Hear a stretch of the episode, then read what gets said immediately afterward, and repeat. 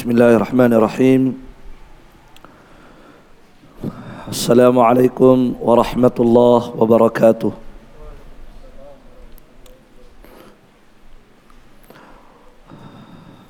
إن الحمد لله نحمده ونستعينه ونستغفره ونعوذ بالله من شرور أنفسنا ومن سيئات أعمالنا من يهده الله فلا مضل له ومن يضلل فلا هادي له. أشهد أن لا إله إلا الله وحده لا شريك له وأشهد أن محمدا عبده ورسوله صلى الله عليه وعلى آله وأصحابه وسلم تسليما مزيدا. أما بعد Ikhwani wa akhawati fillah rahimani wa rahimakumullah. Wa barakallahu fikum. Alhamdulillah. Pada malam hari ini kita kembali memuji Allah Subhanahu wa taala sebagai tanda kesyukuran kita atas nikmat yang begitu banyak yang Allah Subhanahu wa taala limpahkan kepada kita. Dan alhamdulillah sampai saat ini Allah masih memberikan nikmat at-taufik kepada kita seluruhnya. Sehingga dengan nikmat ini kita bisa mudah untuk datang ke majelis ilmu dalam rangka untuk mempelajari agama Allah Subhanahu wa taala. Jamaah sekalian, barakallahu fikum. Pada malam hari ini kita akan melanjutkan kajian kita membahas kitab Al-Aqidah Al-Wasitiyah karya Syekhul Islam Ibn Taimiyah rahimahullahu taala. Pada pertemuan sebelumnya kita telah menjelaskan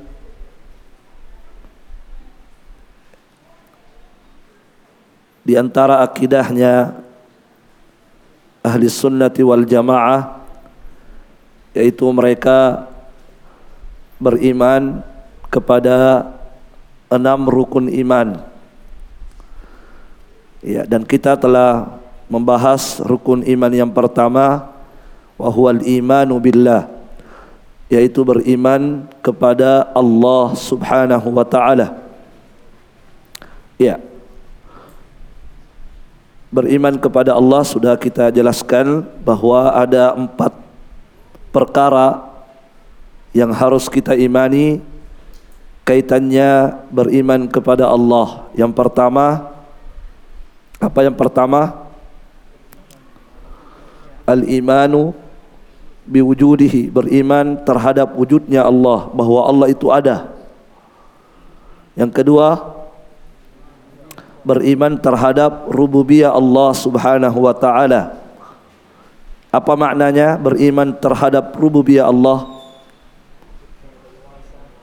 Mengimani bahwa Allah satu-satunya yang mencipta, menguasai dan mengatur dan seterusnya. Yang ketiga beriman terhadap uluhiyah Allah. Apa maknanya? Beriman bahwasanya hanya Allah yang berhak untuk diibadahi. Yang keempat, beriman terhadap as asma nama-nama Allah dan sifat-sifat Allah. Taib. Dan tidak boleh melakukan apa? Empat hal kaitannya beriman terhadap nama-nama dan sifat Allah. Hindari empat hal apa itu? Yang pertama, kenapa macet? Nah, yang pertama tidak boleh apa? Hah? Tidak boleh bersumpah. Tidak kaitannya dengan nama-nama dan sifat Allah. Kita harus imani semua nama dan semua sifat. Kemudian tidak boleh melakukan empat hal. Yang pertama atau belum saya jelaskan? Belum. Tapi insya Allah nanti ada pembahasan khusus ya. Tapi mungkin sengaja saya tinggalkan karena akan ada pembahasan khusus terkait dengan nama-nama dan sifat-sifat Allah. Taib kita lanjutkan barakallahu fikum.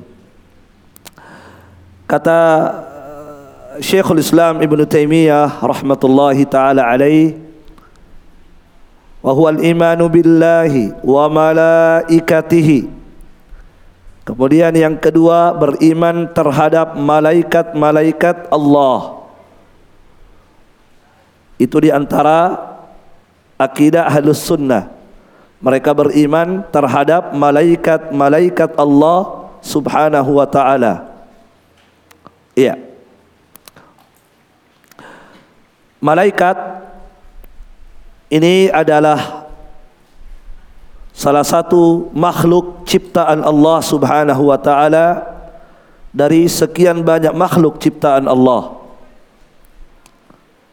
Ya, dan malaikat ini Allah Subhanahu wa taala ciptakan dari cahaya.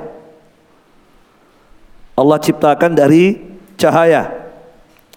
Berdasarkan hadis yang diriwayatkan oleh Imam Muslim Kata Nabi sallallahu alaihi wasallam, "Khuliqatil malaikatu min nurin."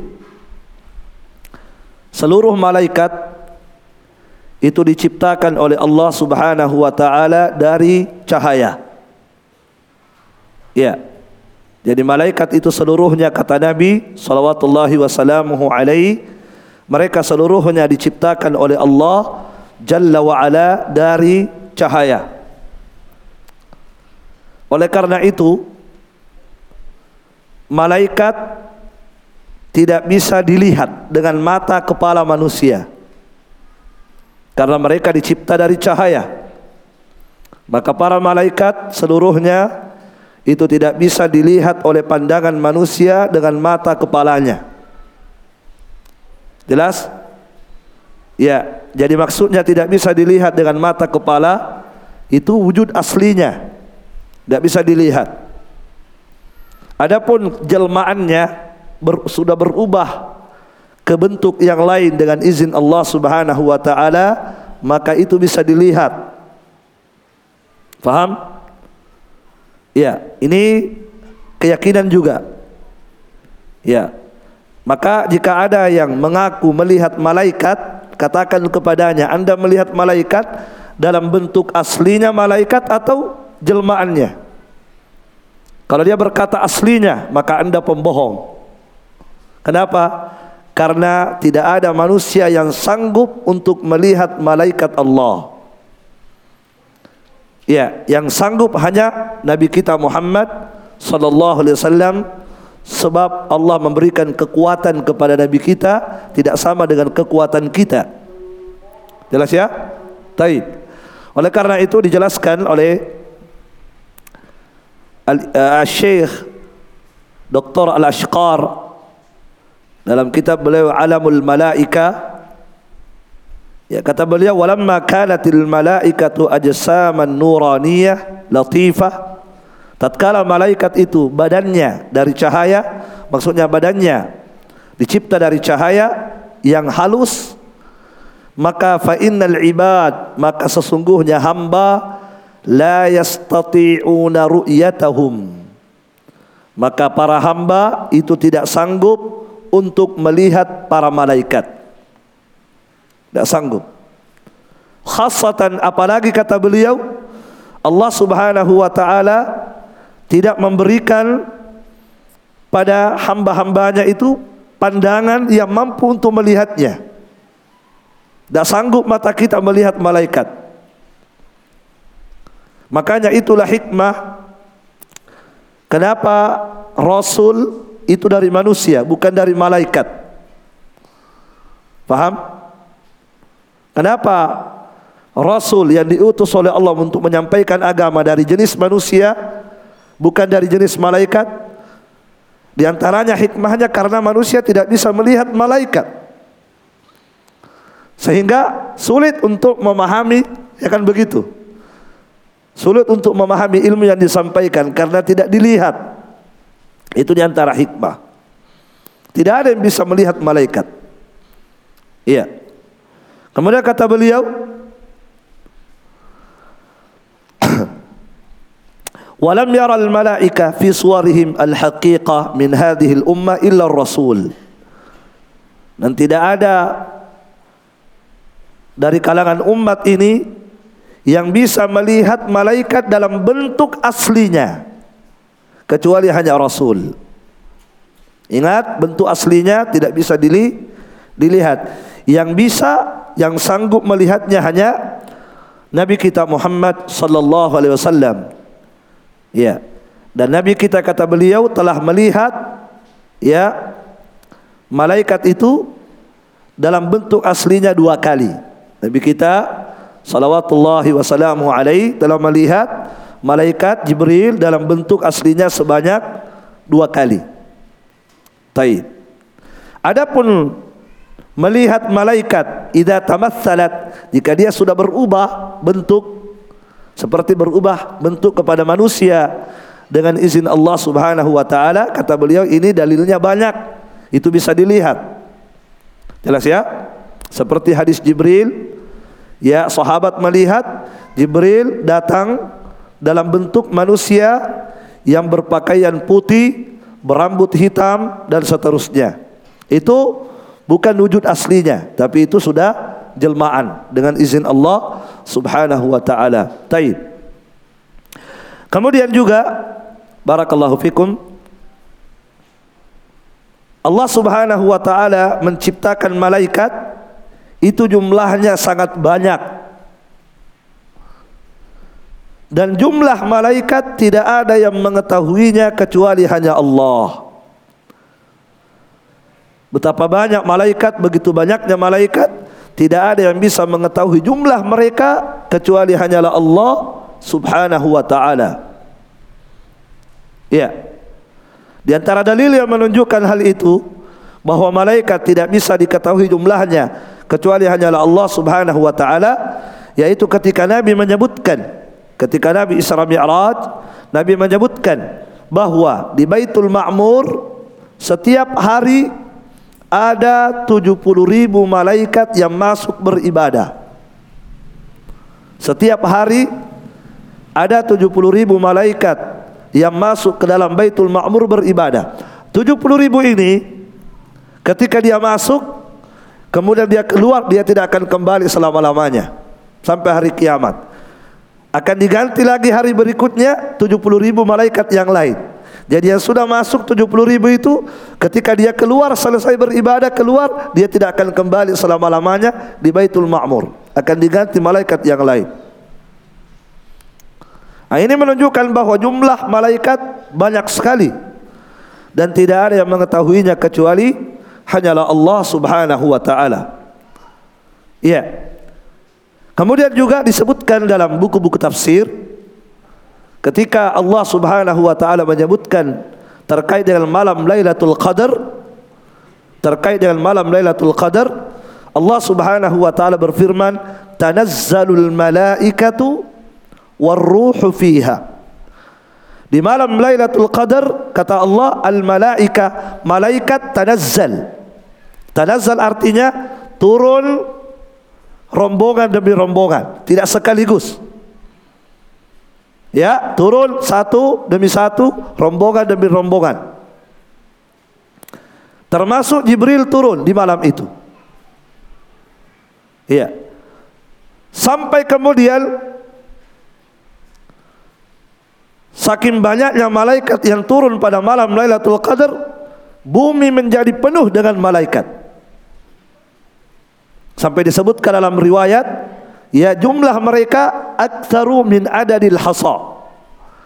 Jumlah malaikat yang turun pada malam Lailatul Qadar lebih banyak daripada jumlah batu kerikil. Antum coba hitung batu kerikil di dunia ini. Ya. Ada yang bisa menghitung batu kerikil? Tidak ada. Kalau antum tidak bisa hitung batu kerikil apalagi menghitung jumlah malaikat. Sementara jumlah malaikat yang turun pada malam Lailatul Qadar lebih banyak daripada adadul hasa, jumlah hasa, batu-batu kerikil yang ada. Ya, sehingga kata para ulama, bumi menjadi sempit penuh dengan malaikat. Makanya disebut Lailatul Qadar. Kenapa disebut dengan Lailatul Qadar?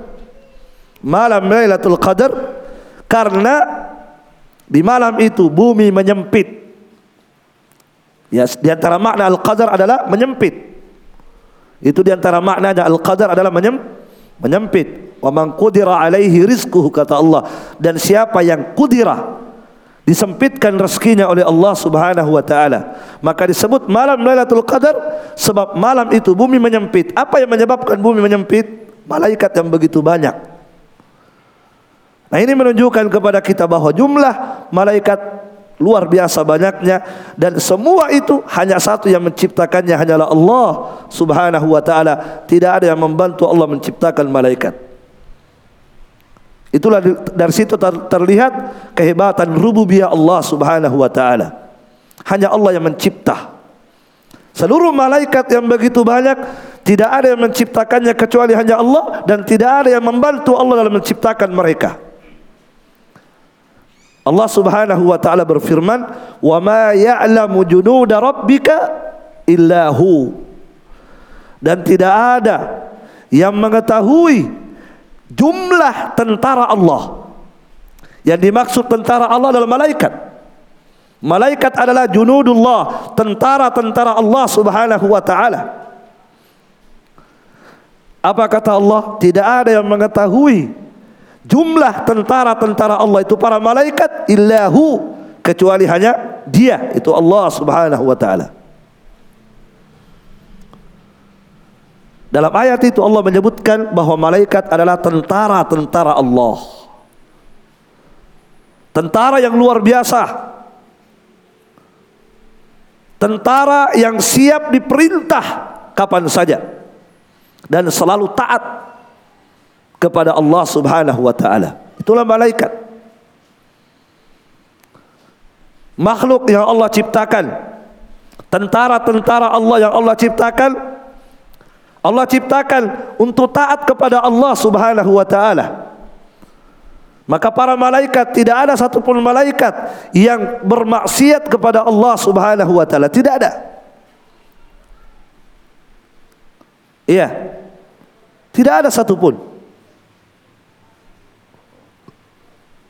Ya, Allah Subhanahu wa taala berfirman dalam Al-Qur'an, "La yasbiqunahu bil qaul." La yasbiqunahu bil qaul. Mereka para malaikat tidak ada satupun dari mereka yang berani mendahului Allah berucap. Tidak ada. Tidak ada satupun dari mereka para malaikat yang berani apa? Mendahului Allah berbicara, berucap. Tidak ada. Paham? Itulah malaikat. Tentara-tentara Allah yang luar biasa. Bahkan ketika Allah Subhanahu wa taala berbicara ya di langit maka seluruh malaikat meletakkan sayap-sayap mereka. Mereka langsung tunduk meletakkan sayap-sayap mereka khuda'anan liqauli. Kata Nabi, "Idza idza qadal idza qadallahu al-amra fis sama' jika Allah Subhanahu wa taala menetapkan sesuatu di langit artinya berbicara ma darabatil malaikatu bi ajnihatiha khuda'anan liqauli maka seluruh malaikat meletakkan sayap-sayap mereka karena tunduknya mereka merendahkannya rendah dirinya mereka di hadapan Allah Subhanahu wa taala. Sampai di antara mereka ada yang ketika Allah berbicara saking takutnya mereka kepada Allah sampai mereka pingsan. Itulah para malaikat Disebutkan dalam Al-Quran, hatta idza fuzzi'a an hingga ketika rasa takut yang ada dalam hati-hati mereka telah lenyap, telah hilang dan mereka sudah sadar. Mereka pingsan saking takutnya ketika Allah berbicara. Sekata Allah, ketika rasa takut pada hati-hati mereka telah hilang, barulah mereka berkata kepada yang lain, "Mada qala rabbukum?" Apa tadi yang diucapkan oleh Rabb kita? Apa tadi yang dibilang oleh Allah? Kenapa mereka pingsan? Luar biasa. Jangankan mendahului ucapan Allah, Allah berbicara saja mereka Pak, mereka pingsan. Luar biasa makhluk ciptaan Allah. Seperti itulah. La yasbiqunahu bil qaul wa hum bi amrihim ya'malun. Kata Allah dan mereka para malaikat bi amrihim terhadap perintah Allah mereka kerjakan. Terhadap perintah Allah mereka kerjakan. Dalam ayat yang lain la ya'sunallaha ma amarahum mereka tidak pernah bermaksiat terhadap perintah Allah wa yaf'aluna ma yu'marun mereka mengerjakan seluruh yang diperintahkan oleh Allah Subhanahu wa taala. Mereka tidak pernah bermaksiat. Itulah para malaikat ya. Mereka adalah tentara yang luar biasa. Ya tentara yang betul-betul taat tentara yang takut tapi takutnya hanya kepada Allah. Tidak takut kepada yang lain. Inilah perbedaan tentara Allah dengan tentara tentara manusia. Kalau tentaranya Allah, malaikat takutnya hanya kepada Allah Subhanahu wa taala. Tunduknya hanya kepada Allah Subhanahu wa taala. Ya, sampai mereka tidak berani mendahului Allah berbicara. Sementara manusia-manusia di hari-hari ini yang tidak tahu diri, naudzubillah kurang ajar kepada Allah. Kurang ajar kepada Allah. Iya. Padahal mereka dicipta bukan dari cahaya. Mereka dicipta dari apa? Dari setetes air mani manusia. Mereka dicipta dari situ. Iya. Tetapi luar biasa pembangkangnya. Luar biasa durhakanya kepada Allah. Luar biasa kurang ajarnya kepada Allah Subhanahu wa taala. Itulah manusia yang tidak tahu diri. Iya.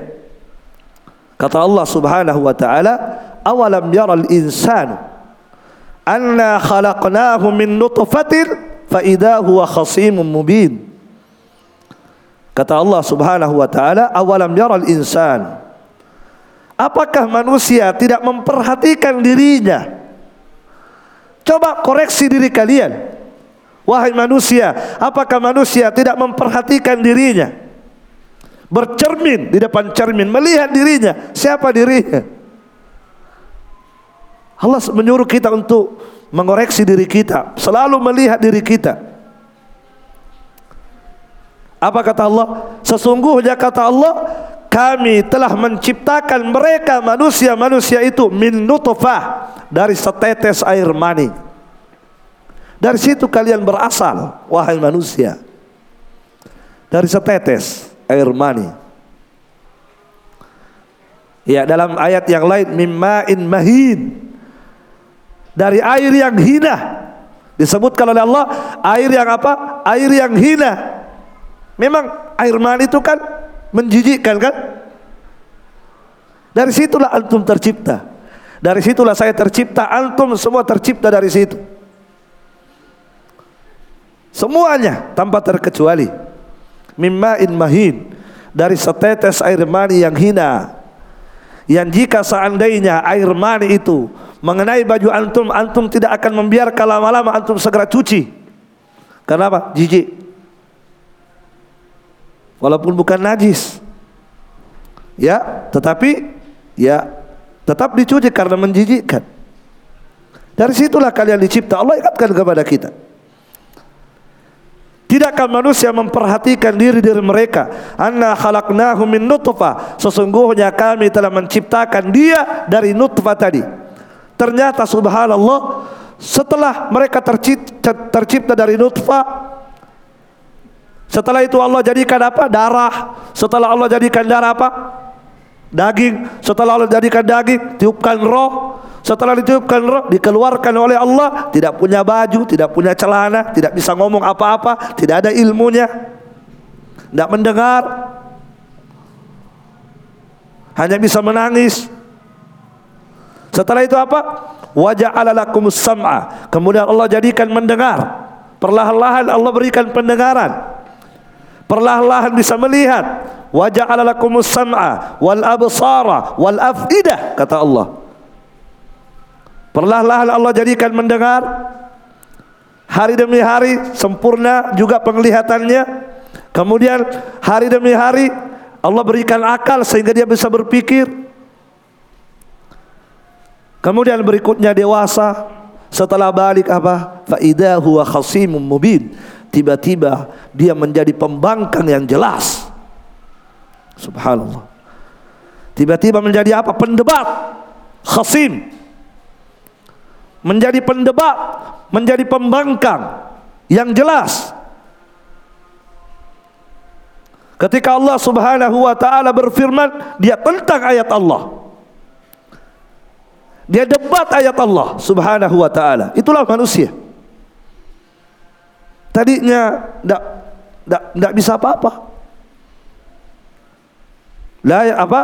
akhrajakum min butuni ummahatikum la ta'lamuna syai'a. Dialah Allah yang telah mengeluarkan kalian dari perut ibu kalian, tidak tahu apa-apa kata Allah, tidak tahu apa-apa. Kalian keluar dari perut ibu kalian. Hah? Tiba-tiba ketika Allah sudah kasih kecerdasan, sudah bisa berpikir, digunakan kecerdasannya untuk menentang ayat-ayat Allah. Digunakan kepintarannya untuk apa? Untuk mendebat ayat-ayat Allah Subhanahu wa taala. Kalau para malaikat mereka tidak berani mendahului Allah berbicara, ini manusia yang hina tampil di depan ayat-ayat Allah, menendang ayat-ayat Allah Subhanahu wa taala. Nauzubillah.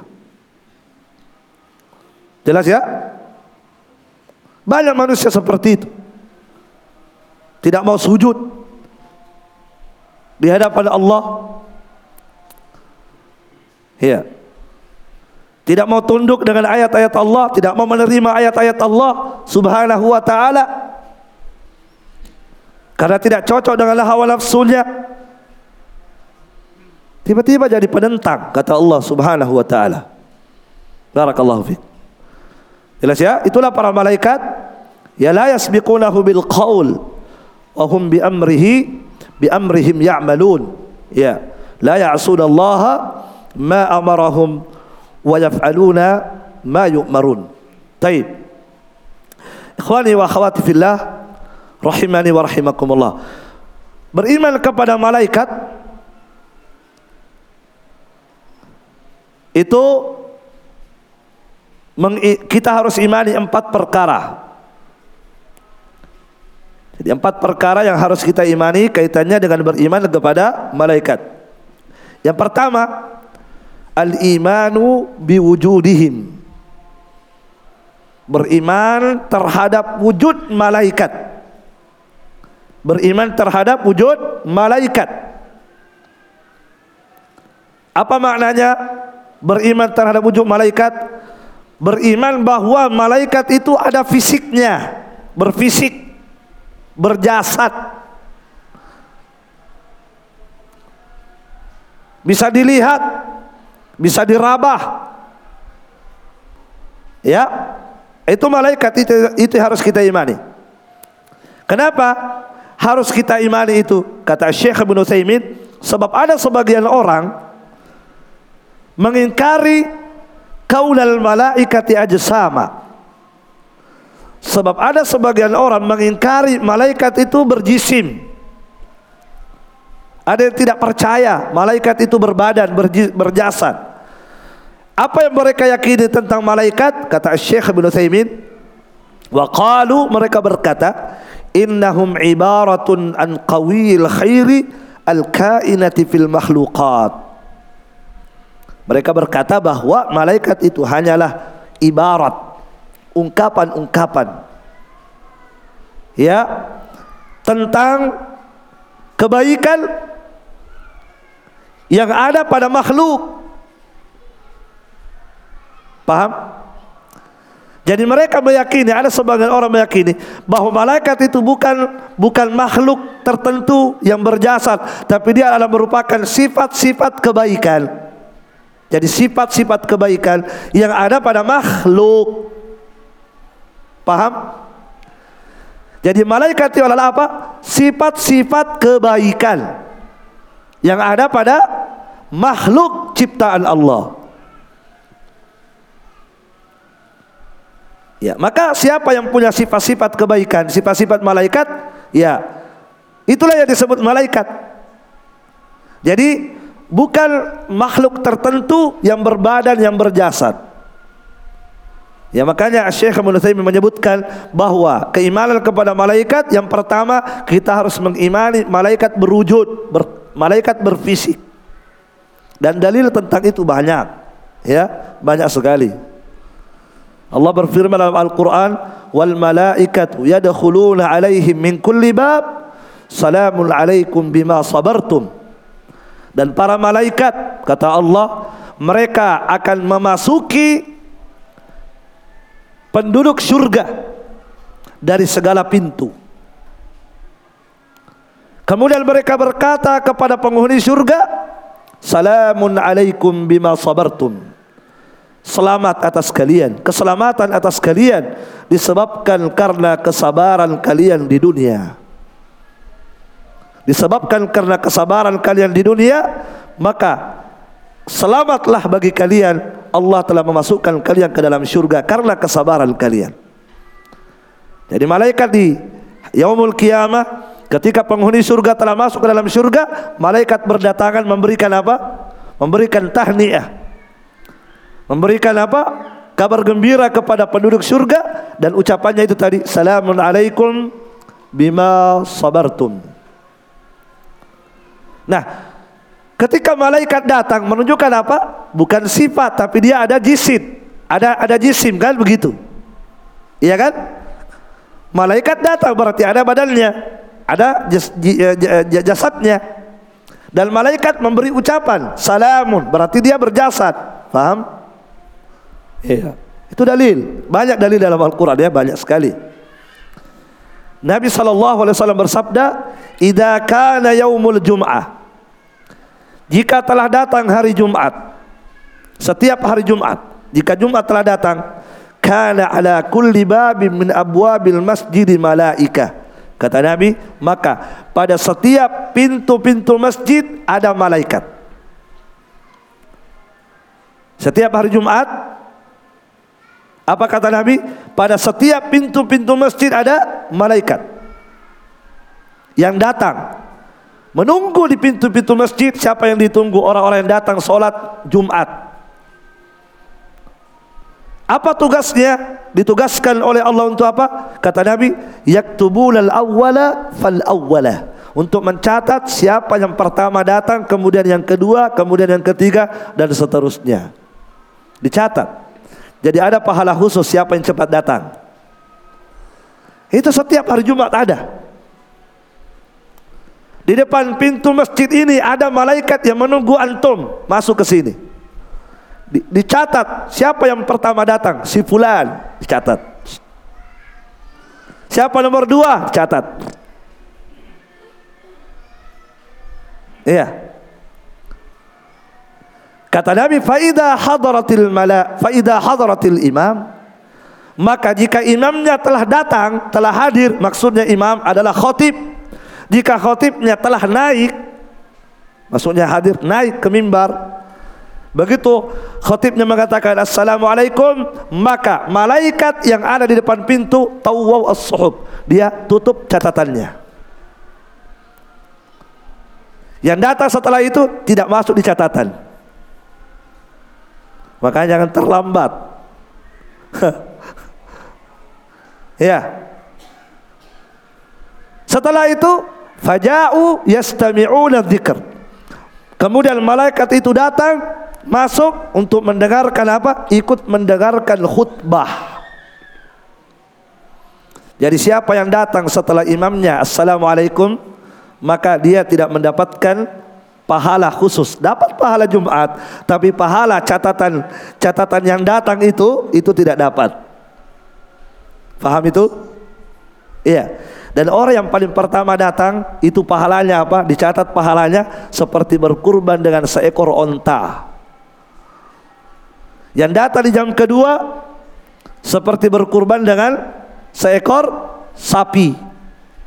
Yang datang di jam ketiga berkurban seperti berkurban dengan kapsyan akran, domba yang bertanduk. Yang datang di jam keempat seperti berkurban dengan dajajah, ayam yang datang di jam kelima ha? seperti berkurban dengan baydah telok nama ni. Ha? yang, yang keempat tadi manuna yang kelima telok nama ni naruntu. Tinggal telur dah dapat. Masih bagus dapat telur. Yang datang di jam kelima apa dia dapat?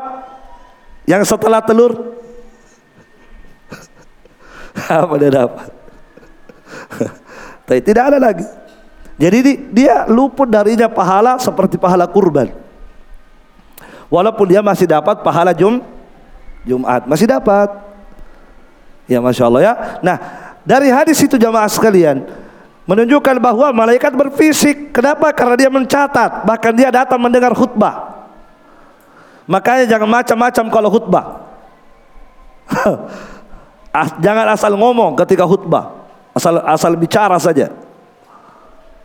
Ya, kenapa ada malaikat yang mendengarkan khutbahnya? Barakallahu fikum. Jelas ya? Baik. Itu yang pertama. Yang kedua, yang kedua kata Syekh Ibn Utsaimin rahimahullah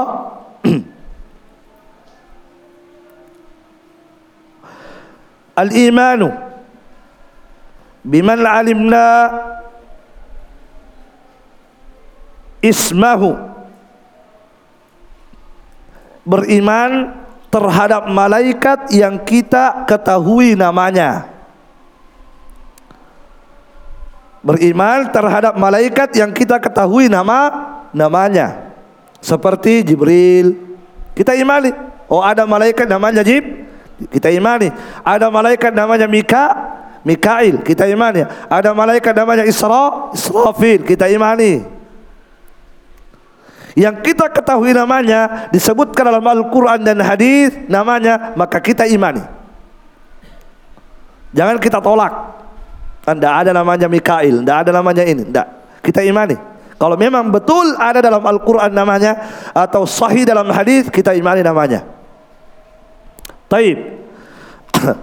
Wa man lam na'lam ismahu nu'minu bihi ijmala Adapun malaikat yang tidak kita ketahui namanya maka kita imani secara global.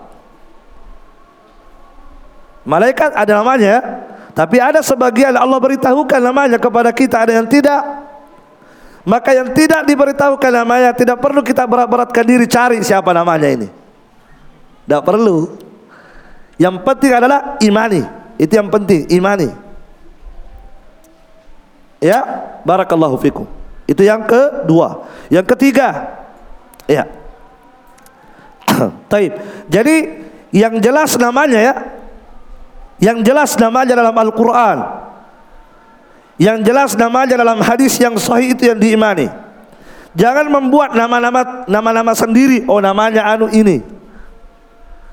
Harus berdasarkan dalil namanya harus berdasarkan da dalil. Seperti Jibril ada dalam Al-Quran, ada kan? Iya. Dalam Al-Quran ada Mika, Mikail, ada Israfil, ada Malik, malaikat Malik. Ya, jadi yang disebutkan namanya imani, yang tidak disebut namanya imani secara glo global. Ya. Adapun yang tidak disebutkan namanya dalam Al-Qur'an juga tidak disebutkan dalam hadis yang sahih, ya maka jangan tetapkan namanya kalau tidak ada dalam Al-Qur'an, jangan. Contoh misalnya yang banyak beredar dan kita pelajari dari SD yang tidak ada dalilnya dalam Al-Quran dan hadis tidak ada malaikat siapa yang mencabut nyawa yang selama ini kita pelajari di SD hmm? yang mencabut nyawa Israel Kan ada Israfil, ada Israel. Kan ya? Masih ingat belajar SD? Kita disuruh dah. Nama-nama malaikat ada ini. Malaikat Jibril, malaikat ini. Nah, disebutkan malaikat Israel ditugaskan untuk mencabut nyawa. Penamaan Israel itu tidak sahih. Tidak ada dalil yang sahih. Yang ada dalam Al-Quran, malakul maut. Tidak disebutkan namanya dalam Al-Quran. Qul yatawaffakum malakul maut. Hanya disebutkan malakul maut. Tidak disebutkan namanya. Tidak ada dalam Al-Quran namanya. Tidak ada juga dalam hadis yang sahih. Tidak ada. Israel. Faham? Kalau malaikat penjaga apa? Penjaga neraka ada dalam Al-Quran? Ada. Siapa namanya? Malik. Wanadau ya Malik. Ya kan ada. Kalau penjaga surga siapa namanya? Yang kita hafal dari SD Ridwan. Ya kan?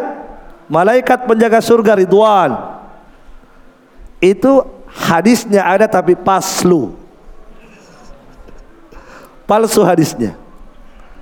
Al-Imam Ibnu Jauzi rahimahullahu taala menyebutkan dalam kitabnya Al-Mawdu'at kumpulan hadis-hadis palsu, eh, palsu.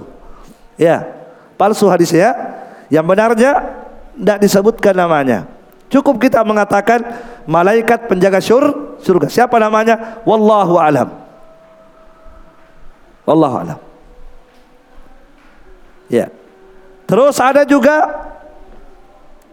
nama yang beredar ya Malaikat yang mencatat kebaikan dan mencatat kejelekan. Siapa namanya? Yang kita hafalkan Raqib dan Atid. Katanya Raqib mencatat amal kebaikan, Atid mencatat amal kejelek kejelekan. Faham?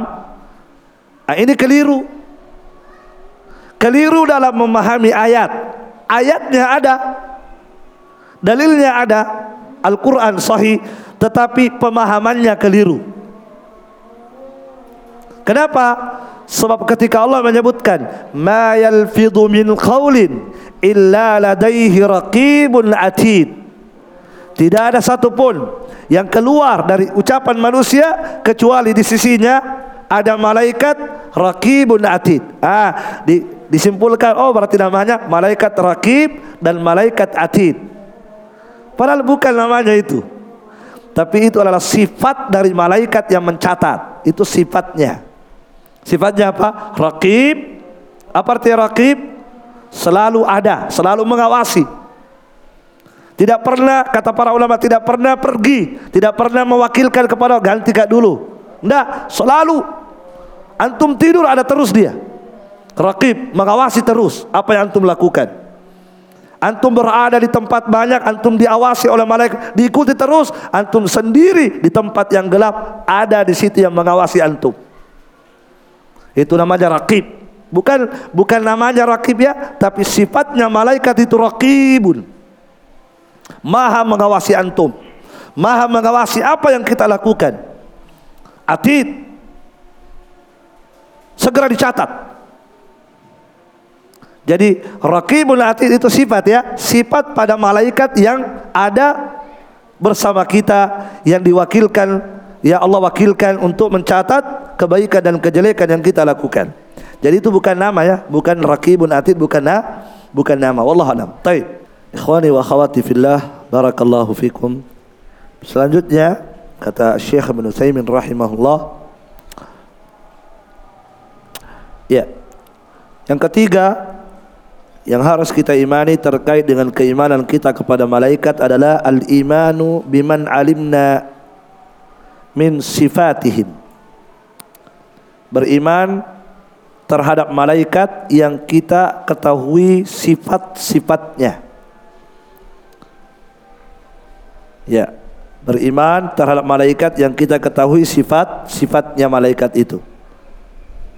Ya. Taib, sifat-sifat fisiknya bagaimana dan seterusnya. Ya, itu yang kita imani. yang kita ketahui ya, yang ada dalilnya seperti misalnya kata beliau seperti Jibril. Seperti malaikat Jibril ya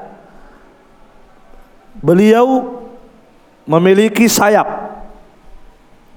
Ya. Jadi kita imani itu fisiknya Jibril apa? Sifatnya sifat fisiknya apa? Punya sa punya sayap.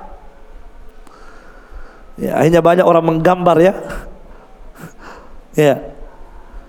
Tapi sayapnya Jibril Nabi sebutkan Sittu mi'ati janah Sittu mi'a janah 600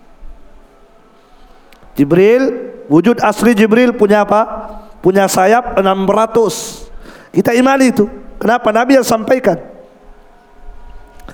Dan Nabi melihat Jibril dalam bentuk aslinya dan Nabi terangkan kepada kita aku melihat Jibril lahu sittu mi'ati janah qad saddal ufuq Kata Nabi, aku melihat Jibril dalam bentuk aslinya, beliau punya 600 sayap dan sayapnya menutup ufuk. Kalau kita melihat ke ufuk, maka yang dilihat penuh dengan sayap Jibril.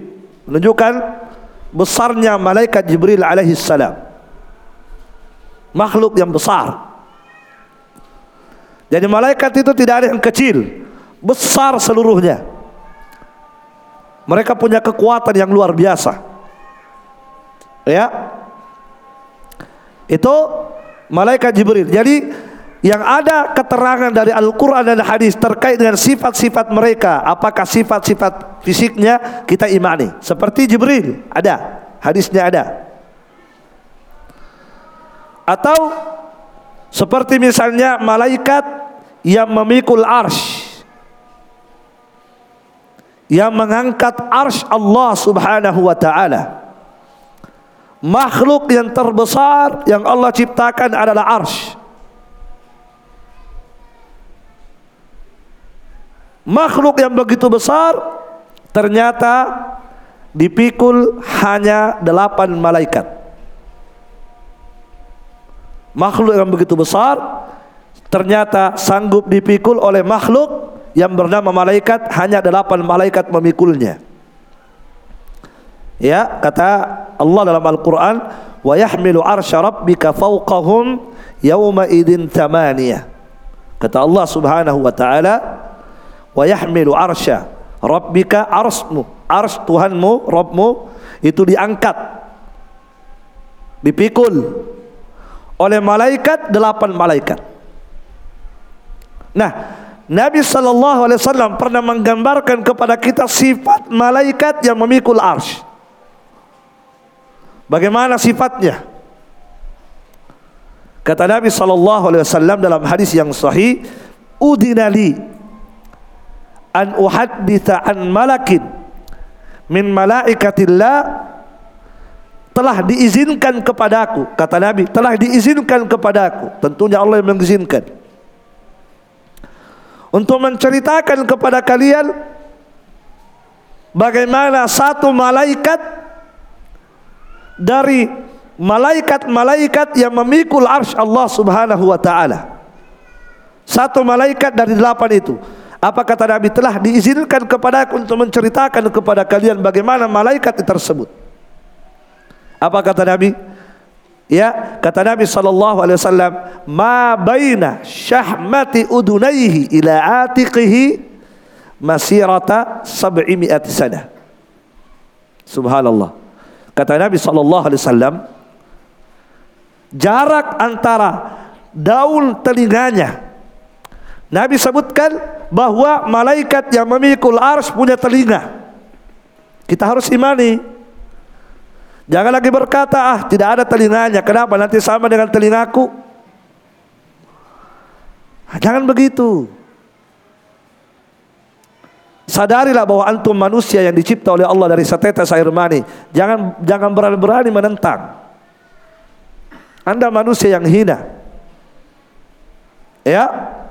Apa kata Nabi? Hadis sahih? Nabi menjelaskan telah diizinkan kepada aku oleh Allah Subhanahu wa taala menceritakan kepada kalian. Untuk apa Nabi ceritakan kepada kita? Agar kita takut kepada Allah Subhanahu wa taala. Yang maha besar. Makhluknya saja besar apalagi penciptanya. Iya. Nabi ceritakan kepada kita agar timbul rasa takut kita kepada Allah Subhanahu wa taala yang maha besar lihat satu malaikat yang Allah ciptakan. Apa kata Nabi? Ma baina syahmati udunaihi. Jarak antara dua telinganya. Saya pegang telinga aku bukan berarti sama dengan telinga saya. Tapi ini hanya pendekatan pemahaman. Paham? Jarak antara dua telinganya malaikat itu dengan atik atik ini bahu. Berapa jauh?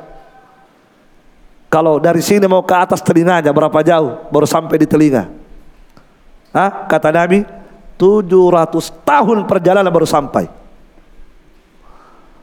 Subhanallah. 700 tahun perjalanan baru antum sampai di telinganya. Bisa dibayangkan ya betapa besarnya itu malaikat. Begitu besarnya jarak antara telinga saja dengan bahu itu sampai 700 tahun perjalanan baru antum sampai. Luar biasa. Itulah malaikat baru satu malaikat begitu. Satu malaikat yang memikul ars Allah Subhanahu wa taala. Ya. Maka ini semua Nabi ceritakan kepada kita agar kita menyadari bahwa betapa kecilnya kita. Ha? Betapa kecilnya kita. Kenapa kita mau sombong? Siapa kita? Malaikat saja begitu besar, mereka takut kepada Allah Subhanahu wa taala. Mereka merunduk. Mereka letakkan jidat-jidat mereka sujud di hadapan Allah Subhanahu wa taala. Sampai Nabi menyebutkan dalam hadis yang sahih juga kata Nabi, "Wa ma fiha maudhi'u arba'i asabi" Tidak ada sedikit pun tempat yang kosong di langit tidak ada sedikit pun tempat yang kosong di langit walaupun hanya empat jari kecuali segera didatangi malaikat wadi'un jabhatahu sajidan lillah. Segera didatangi oleh malaikat meletakkan jidat-jidat mereka sujud di hadapan Allah Subhanahu wa taala. Subhanallah. Mereka tidak akan membiarkan ada tempat kosong di langit kecuali mereka segera mendatangi tempat itu mereka letakkan jidat-jidat mereka sujud di hadapan Allah Subhanahu wa taala. Itulah malaikat. Nah, sekali lagi Nabi menceritakan kepada kita hal-hal seperti ini sebagai apa? Sebagai motivasi bagi kita untuk takut kepada Allah Subhanahu wa taala. Iya, itu malaikat. Nabi pernah menceritakan ada ayam. Ya kan? Ada ayam yang Allah ciptakan, ayam. Nabi sebutkan dalam hadis sahih juga. Allah menciptakan apa? Ayam jantan. Seekor ayam jantan. Di mana ayam itu? Allah alam. Tapi Nabi sebutkan. Apa kata Nabi? Qad maraqat rijlahu al-ardah. Kakinya ayam itu sampai menghunjam ke bumi sampai ke dasar bumi kakinya. Sampai ke dasar bumi menghunjam ke bawah. Kemudian wa unuquhu munthaniun tahta al-arsy dan lehernya merunduk lehernya merunduk di bawah ars. Subhanallah. Makhluk yang ayam yang begitu besar. Ciptaan Allah Subhanahu wa taala, kakinya menghunjam sampai ke dasar bumi, lehernya sampai ke atas di bawah ars merunduk. Merunduk di hadapan Allah Subhanahu wa taala. Dia berkata kepada Allah, "Ma rabbana." Ya Allah, betapa besarnya engkau wahai Tuhan kami. Dia mengakui kebesaran Allah. Dia sudah besar, apa kata dia? Dia tundukkan ya, lehernya dia rundukkan di hadapan Allah dan dia berkata, "Ma rabbana." Betapa besarnya engkau wahai Rabb kami. Ya. Jamaah sekalian rahimani wa rahimakumullah. Jadi ini yang keberapa? Yang ketiga, yang terakhir kata Syekh Ibnu Utsaimin rahimahullah, al-imanu biman alimna min a'malihim allati yaqumuna biha bi amrillah. Kemudian yang keempat dan terakhir kaitannya beriman kepada malaikat adalah beriman terhadap malaikat yang kita ketahui tugas-tugasnya yang Allah perintahkan kepada mereka. Jadi ada malaikat-malaikat tertentu disebutkan dalam Al-Quran dan Hadis. Malaikat ini ditugaskan oleh Allah untuk ini. Ya, kita imani. Faham? Iya. Seperti Jibril ditugaskan untuk apa? Membawa wahyu kita imani bahwa yang membawa wahyu adalah Jibril. Makanya kalau ada yang berkata, ya saya juga diberi wahyu. Siapa yang memberikan wahyu kepada? Siapa yang membawa? Kalau dia berkata Andre Guru anu. Ah. Ya, jadi yang ditugaskan oleh Allah membawa wahyu hanya satu, yaitu malaikat Jibril itu kita itu kita imani. Dan setelah Nabi wafat tidak ada lagi wahyu. Tidak ada lagi. Tidak ada lagi orang yang datang Jibril, tidak ada lagi. Sudah terputus. Ya, jadi yang disebutkan namanya dan tugasnya dalam Al-Quran dan hadis itu, itu kita imani. Jibril apa tugasnya? Wahyu. Nah, itu suka kita hafal dari SD juga. Kalau Mikail ah, menurunkan hujan dan menumbuhkan tumbuh-tumbuhan itu tugasnya. Tugasnya apa? Mengatur hujan dan menumbuhkan tumbuh-tumbuhan. Masya Allah. Jadi kalau hujan-hujan terus banjir, ha? jangan salahkan siapa? Karena Mikail itu bekerja sesuai dengan perintah Allah Subhanahu wa taala. Paham? Ya, itu Mikail ya. Taib. Malaikat yang lain, siapa yang ingat? Malaikat yang lain Ah, yang antum ketahui, yang ada dalilnya ada. Hmm. Kalau yang meniup terom apa sangkakala, bahasa sangkakala orangnya. Ketika akan terjadi hari kiamat, ditiup. Siapa namanya? Yang sekarang sudah di depan mulutnya. Tinggal menunggu perintah, tidak berkedip, menunggu, masya Allah tidak tidur. Sudah di depan sini. Tinggal Allah berkata, tiup, ditiup. Malaikat siapa? Israfil. Israfil. Tiga malaikat ini disebutkan dalilnya ketika Nabi membaca istiftah saat salat malam.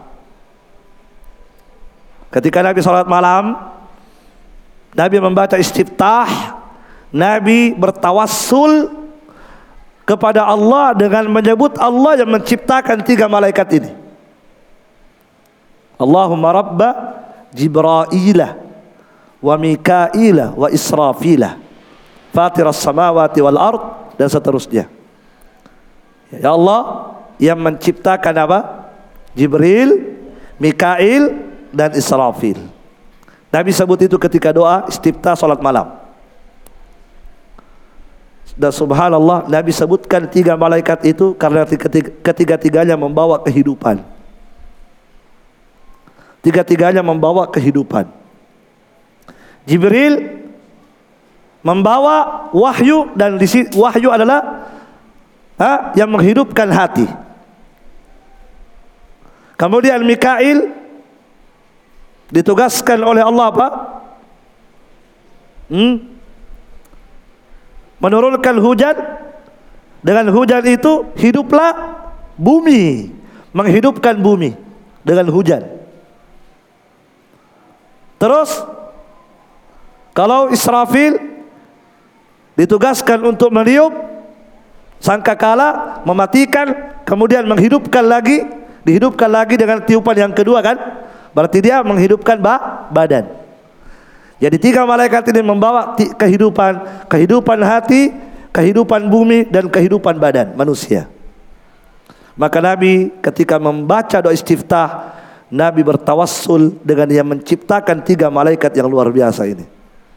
Barakallahu fiik. Itu dalil ya, dalil ya tentang nama-nama malaikat. Jadi yang kita ketahui tugas-tugasnya itu kita imani.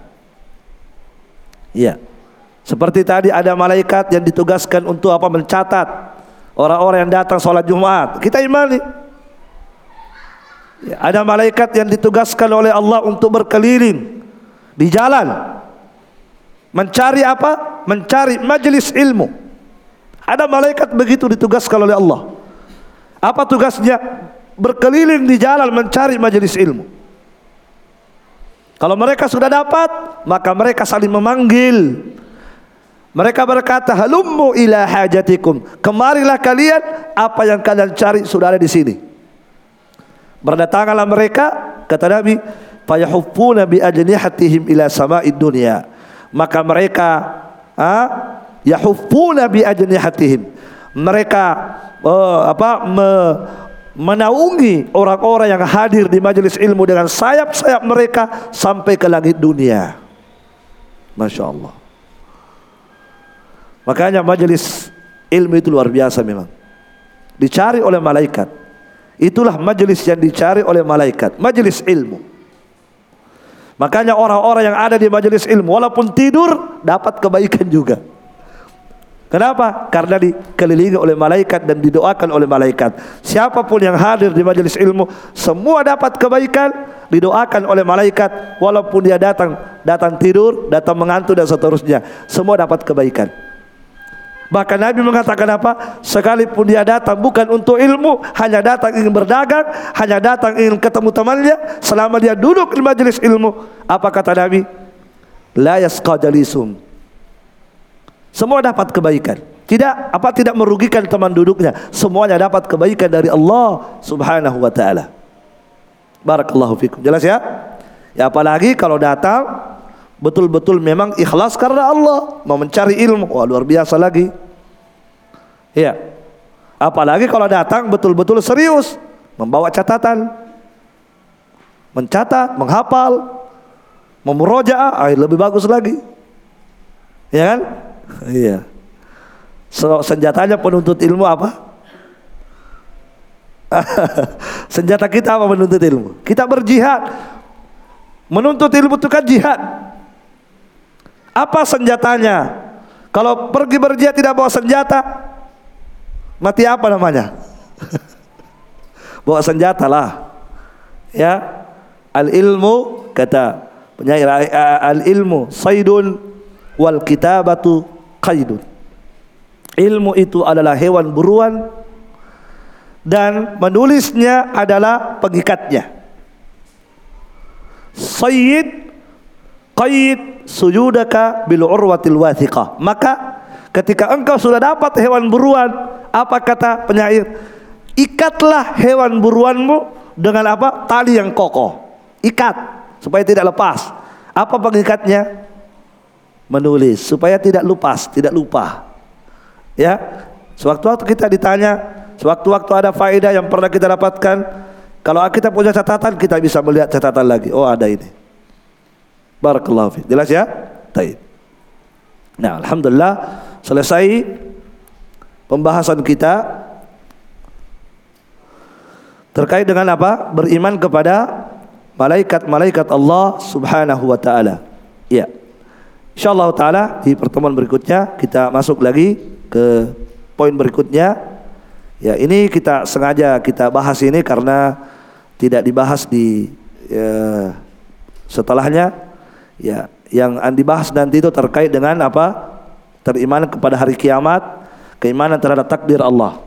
Ini akan dibahas nanti secara khusus oleh Syekhul Islam Ibn Taimiyah. Adapun keimanan kepada malaikat kitab-kitab itu tidak ada pembahasan khusus dalam uh, buku ini. Maka kita jelaskan sedikit-sedikit terkait dengan ini. Barakallahu fikum. Cukup subhanakallahumma bihamdik asyhadu an la ilaha illa anta Astaghfiruka wa atubu ilaik. Assalamualaikum warahmatullahi wabarakatuh.